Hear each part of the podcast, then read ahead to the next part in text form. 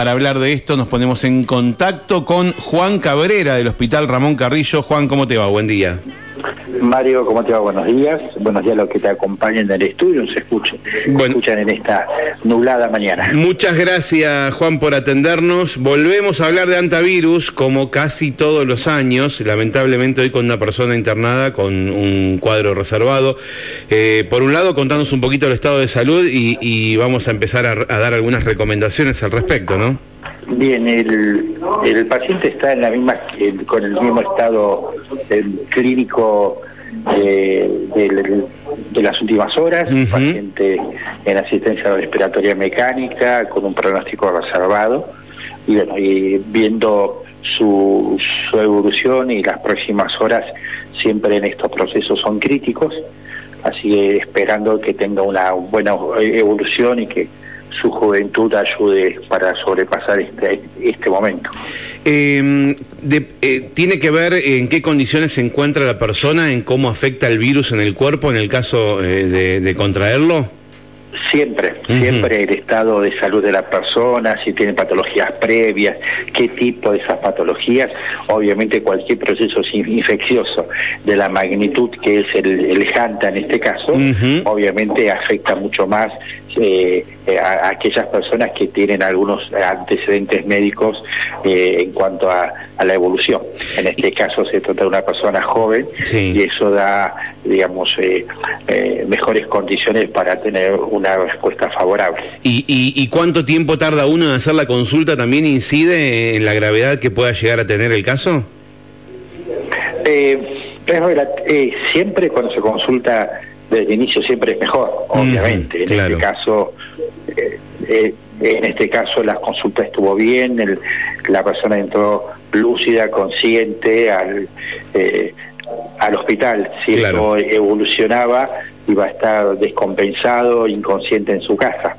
Digamos, esa es la gran diferencia ¿no? de, de, la consulta previa y de tener, digamos, la, las variables en cuanto a a los diagnósticos posibles de una situación como porque estamos hablando de un paciente con una gripe o con una neumonía que hay y que después uno lo tiene que considerar de acuerdo a los datos epidemiológicos, qué tipo de trabajo hace, dónde estuvo, digamos, varios otra información que hace eh, como diagnósticos diferenciales con otras patologías. Eh, eh, Juan, ¿estamos en fecha de que comiencen a aparecer estos casos o es más temprano de lo habitual? No, eh, el, el Santa para, nos, para nosotros y el área que vivimos es endémico. Claro.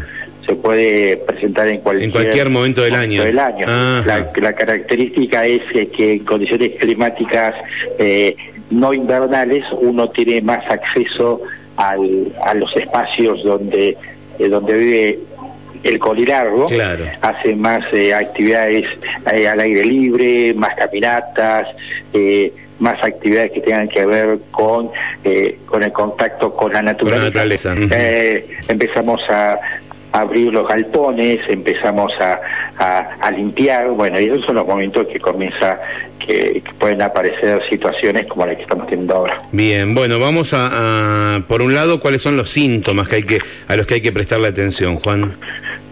Síntomas es un estado gripal, eh, fiebre, tos, vómito, dolor corporal, decaimiento, un estado gripal. Disfruta para respirar. Muy parecido a, COVID, ahora que tuvimos, hemos pasado por la epidemia, muy parecido a un, estado gripal. Esos son, son los síntomas principales. Y a eso se le agrega en general actividades que tengan que ver con eh, lugares donde el conilargo puede estar presente, actividades en área rural, caminatas por, por el bosque, acampe, eh, limpieza de galpones, eh, eh, situaciones donde pudo haber estado en contacto con las con, con el virus. Claro, bien. Por eso vos decías que cuando reciben al paciente le consultan cuál es su actividad en todo caso, para saber para qué lado apuntar para el diagnóstico. ¿Y el HANTA se, se, se, determina a través de un, de un laboratorio? De un laboratorio, un laboratorio primero de sospecha, sí. y después se hace una determinación específica que se llama PCR, de las mismas técnicas que las que se hizo con, con, COVID, por ejemplo, y, y es... Eh, eh, es específico para Janta. Claro. Es específico. ¿Eso lo hacemos acá o lo mandamos a Neuquén?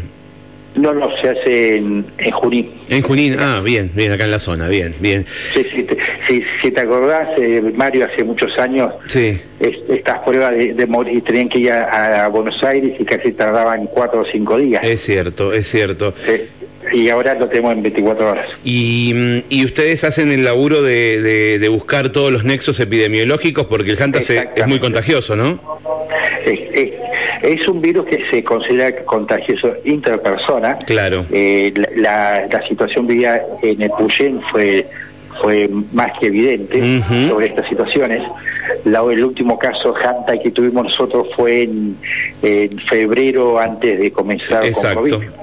Al inicio del 2020 me acuerdo que hubo mucha gente aislada por 45 días, ¿no? Era 45 días, 45 días sí, sí, de, sí, de, aislamiento. Terrible. Eh, y, nosotros ahora estamos eh, haciendo los el, el trabajo sobre sobre el terreno con el equipo de pedología eh, haciendo las eh, las preguntas las visitas intentando en contacto con las personas que pudieron haber estado en contacto con esta persona. Tenemos la lista eh, los familiares se indicaron los aislamientos correspondientes los controles que hay que hacer sobre este grupo de personas todo eso ya está ya está digamos encaminado desde ayer desde ayer ya se está eh, en contacto con todas las personas que hubieran estado en contacto con esta con, con el caso positivo claro. dentro de determinadas condiciones más de más de media hora en contacto en ambiente cerrado eh, a menos de un metro en un ambiente cerrado sí sí. sí, sí, eh, y creo que estamos ya tenemos todas las personas que estuvieron en contacto con una excelente colaboración de parte de la de, la familia y de los que estuvieron en contacto realmente eh, bien. Bueno, acompañando, viendo que es necesario alguna eh, asistencia que no sea solamente médica, asistencia eh, psicológica, asistencia de servicio social. Claro. Eh, todo, se, se, se, desencadena un, un, operativo donde está el equipo de, del hospital, el equipo de la zona sanitaria, el municipio, informando sobre esta situación, inclusive hasta el Ministerio Público Fiscal sea, son varias claro, claro, que trabajamos. Ahora, eh, esta gente, ¿tenés el número de aislados por este caso?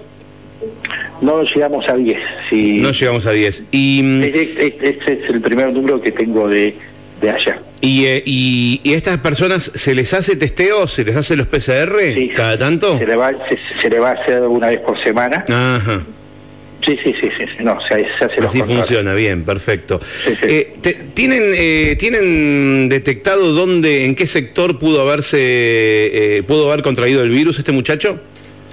No específicamente, pero sí sabemos que él estuvo haciendo varias actividades en el área rural, en varios en varios lugares, de, del, cerca de, San Martín de los Andes, pero siempre en, el área rural eh, acomodando poste, alambrado, haciendo actividades actividades rurales en, varios lugares en, en los últimos días. Claro. Así que pero no muy lejanos no muy lejanos a de, determinar acá fue. Claro. Ahora Juan son lugares lejanos o no de, de lo que es el centro de San Martín o de la parte urbana no cuando salís de la parte urbana ya es Área rural. O sea, puede ser enfrente.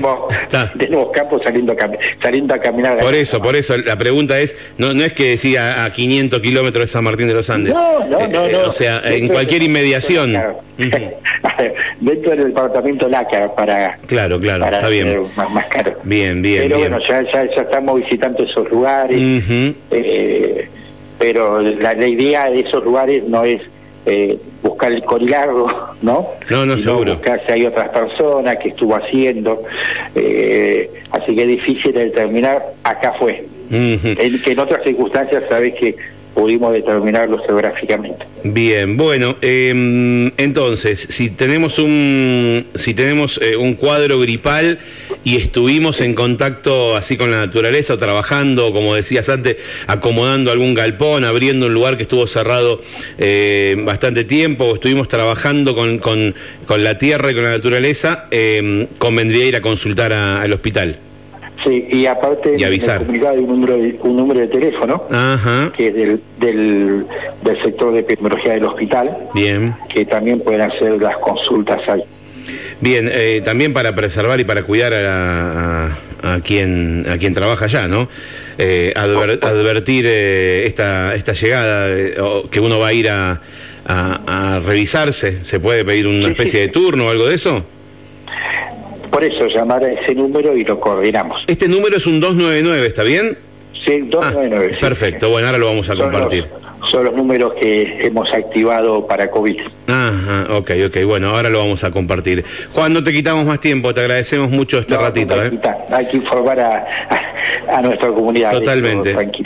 para eso te llamamos. Bueno, un abrazo grande y muchas gracias. Un abrazo como siempre, Mario. Hasta, luego. chau, chau. Bueno, allí lo escuchaste al vicedirector del Hospital Ramón Carrillo, al doctor Juan Cabrera, nos dio detalles sobre este caso de antavirus.